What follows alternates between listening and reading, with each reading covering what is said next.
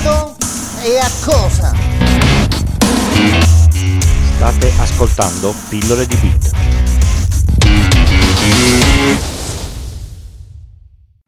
Ciao a tutti e benvenuti all'ascolto di Pillole di Bit per chi è un ascoltatore già da qualche tempo ben, bentornati.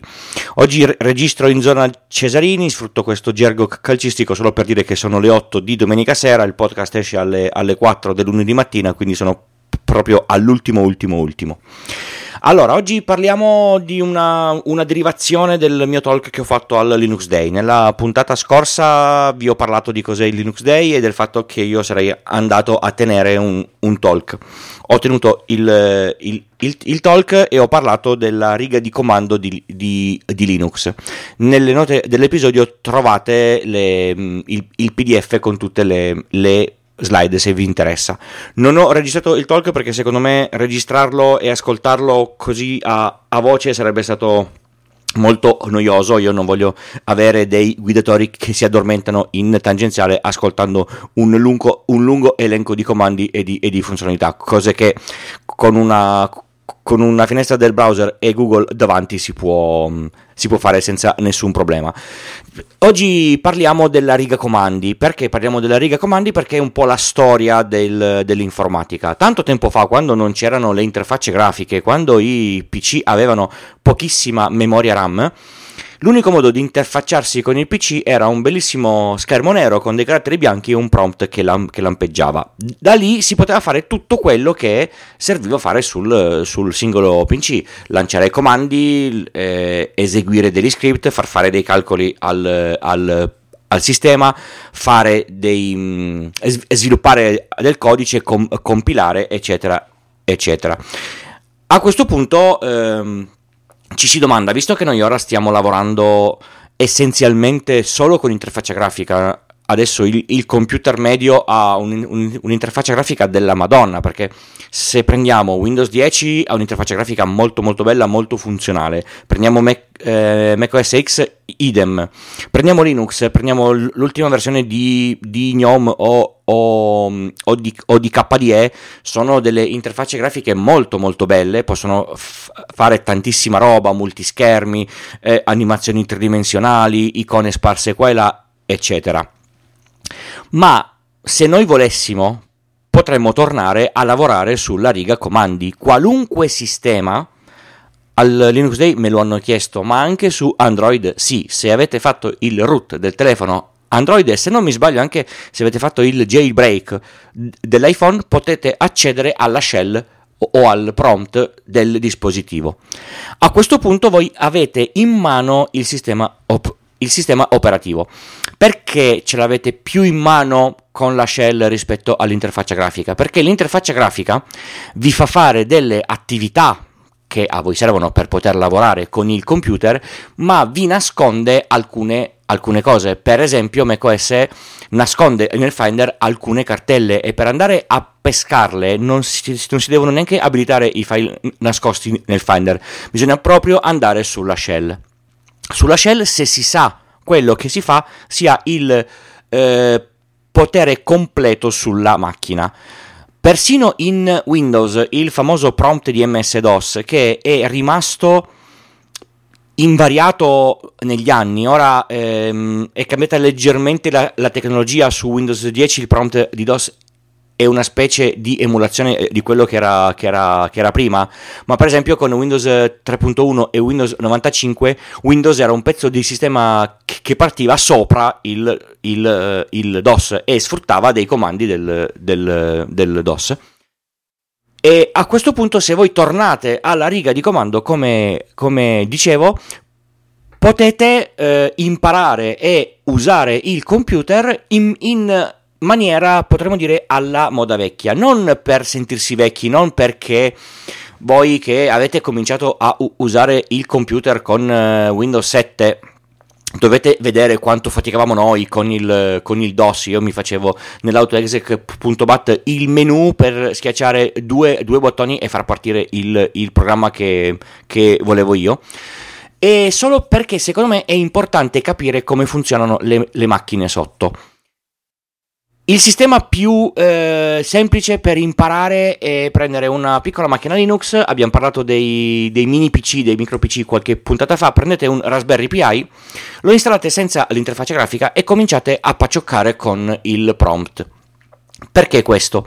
Perché l'interfaccia grafica di Linux è nient'altro che una bella interfaccia che esegue dei comandi a livello di prompt. Voi non lo, non lo vedete, ma quando per esempio cercate di collegarvi a una rete wifi schiacciando sul, sull'iconcina sulla barra delle, delle applicazioni, lui non fa altro che lanciare dei comandi che fanno la ricerca delle reti wifi ve le fanno vedere e quando le selezionate scrivono all'interno di un file di configurazione i parametri per collegarsi alla, alla rete wifi. Tutta roba che potreste fare assolutamente via riga di comando conoscendo i, i, i comandi. Allora, come si può fare per cominciare a imparare questa, questa, cosa qua. In Mac c'è il terminale, su Windows c'è, eh, se fate start e, e, scrivete cmd si entra nel prompt dei, dei, dei comandi. Su Linux anche c'è il, c'è il terminale, c'è il, il, il cursore che lampeggia e a questo punto dovete cominciare a capire come muovermi. All'interno delle slide ci sono dei, i, i, comandi basilari di Linux che funzionano quasi tutti anche su, su, su Mac. Secondo me imparare a paccioccare un, un po' lì può essere in, interessante, vi fa guardare il mondo da un'altra prospettiva.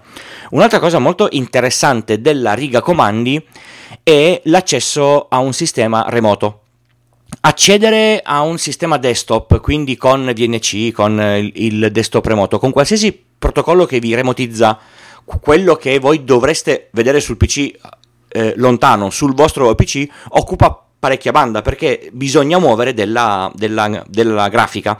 E, e, la grafica occupa un sacco di, di spazio. Se voi vi collegate alla shell occupate pochissimo spazio e potete lavorare senza nessun problema anche con connessioni di scarsissima qualità.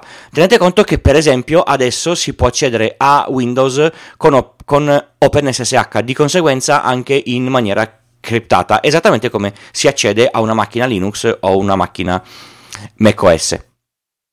Quali sono le grosse differenze tra i sistemi eh, Linux, Unix e Windows.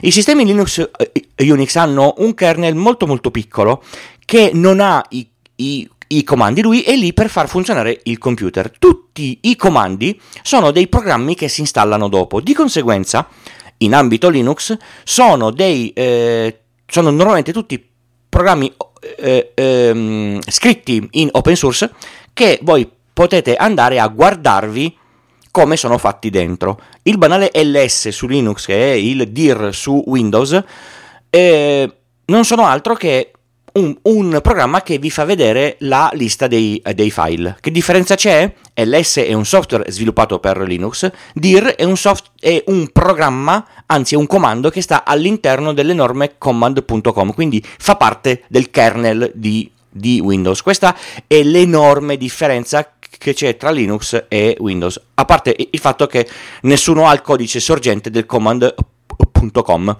Su Linux voi avete il codice sorgente del kernel e se siete interessati e volete capire come funziona e ci riuscite perché vi, vi assicuro che non è banale, eh, si, si, può vedere quando parte il PC qual è il primo comando che, che esegue. Insomma, può essere uno studio parecchio in, in, in, interessante. Un'altra cosa molto carina che si può fare all'interno della shell sono gli, gli, gli script.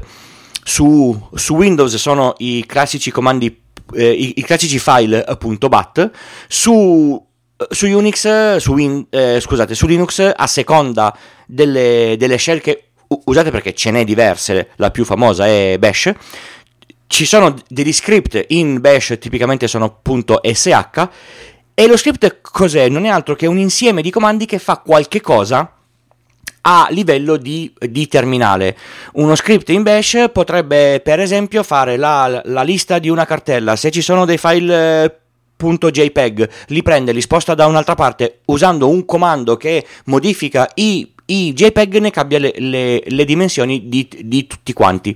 Voi vi scaricate le, le foto dalla, dalla, dalla, vostra macchina foto, fotografica, lanciate questo script e lui in automatico prende tutte le immagini, se le copia dove avete deciso voi e le fa 1024 x 7 e 68. Serve, non serve? Questo, questo, è un esempio stupido, ma se avete bisogno di attività ehm, pianificate, per esempio, è molto facile che voi facciate degli script. Io ho degli script sia su, su Mac che su Linux che su Windows. Io, io, io sapete, uso tutti i sistemi, i sistemi operativi senza grandi differenze. E io ho degli script che per esempio fanno il backup, che copiano i dati del tal cliente da una parte piuttosto che dall'altra, sono tutti dei file di scripting. Se volete andare a, a fondo, lo scripting eh, di Bash è una roba a livello di programmazione. Volete farlo anche su Windows? Da qualche tempo c'è PowerShell. PowerShell cos'è? Non è altro che una specie di prompt di MS-DOS con dei comandi molto più eh, specifici, molto più potenti. Si, si, può fare davvero l'impossibile e, e oltre. Tenete conto che per chi installa Windows Server può scegliere se mettere l'interfaccia grafica oppure no e quindi può lavorare sul server solo da riga comando per creare il, il, il dominio, resettare lo, eh, la password di un utente, creare un utente, modificare le autorizzazioni sul, sul file server, esattamente come si fa su, su Unix. Diciamo che Microsoft da questo punto di vista ha inseguito un po'. Se cominciate a divertirvi con i, i comandi, ricordatevi che ogni comando ha una sua guida.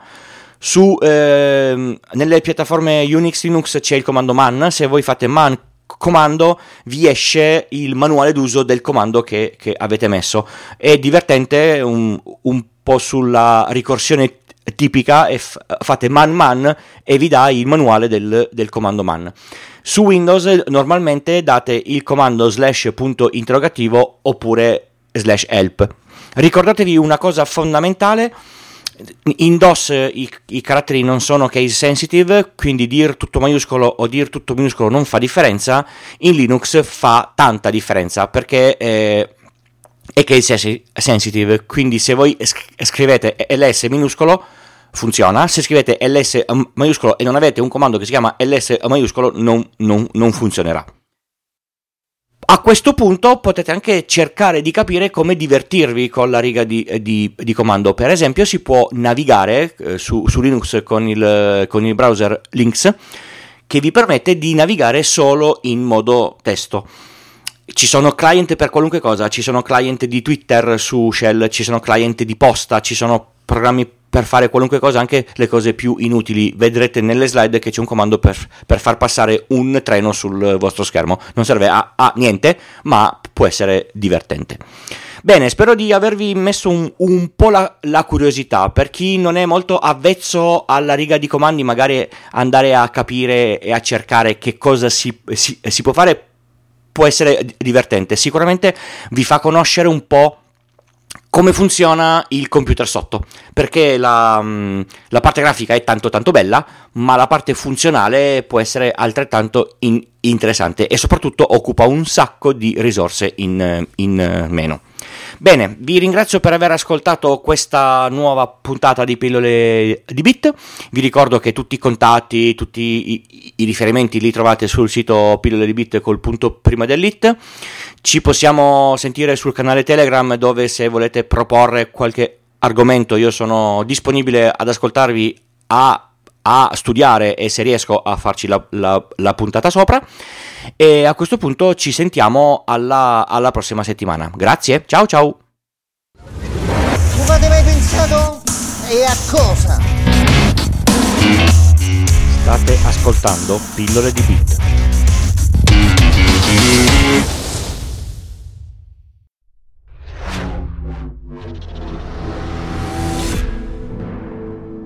This podcast is edited with producer.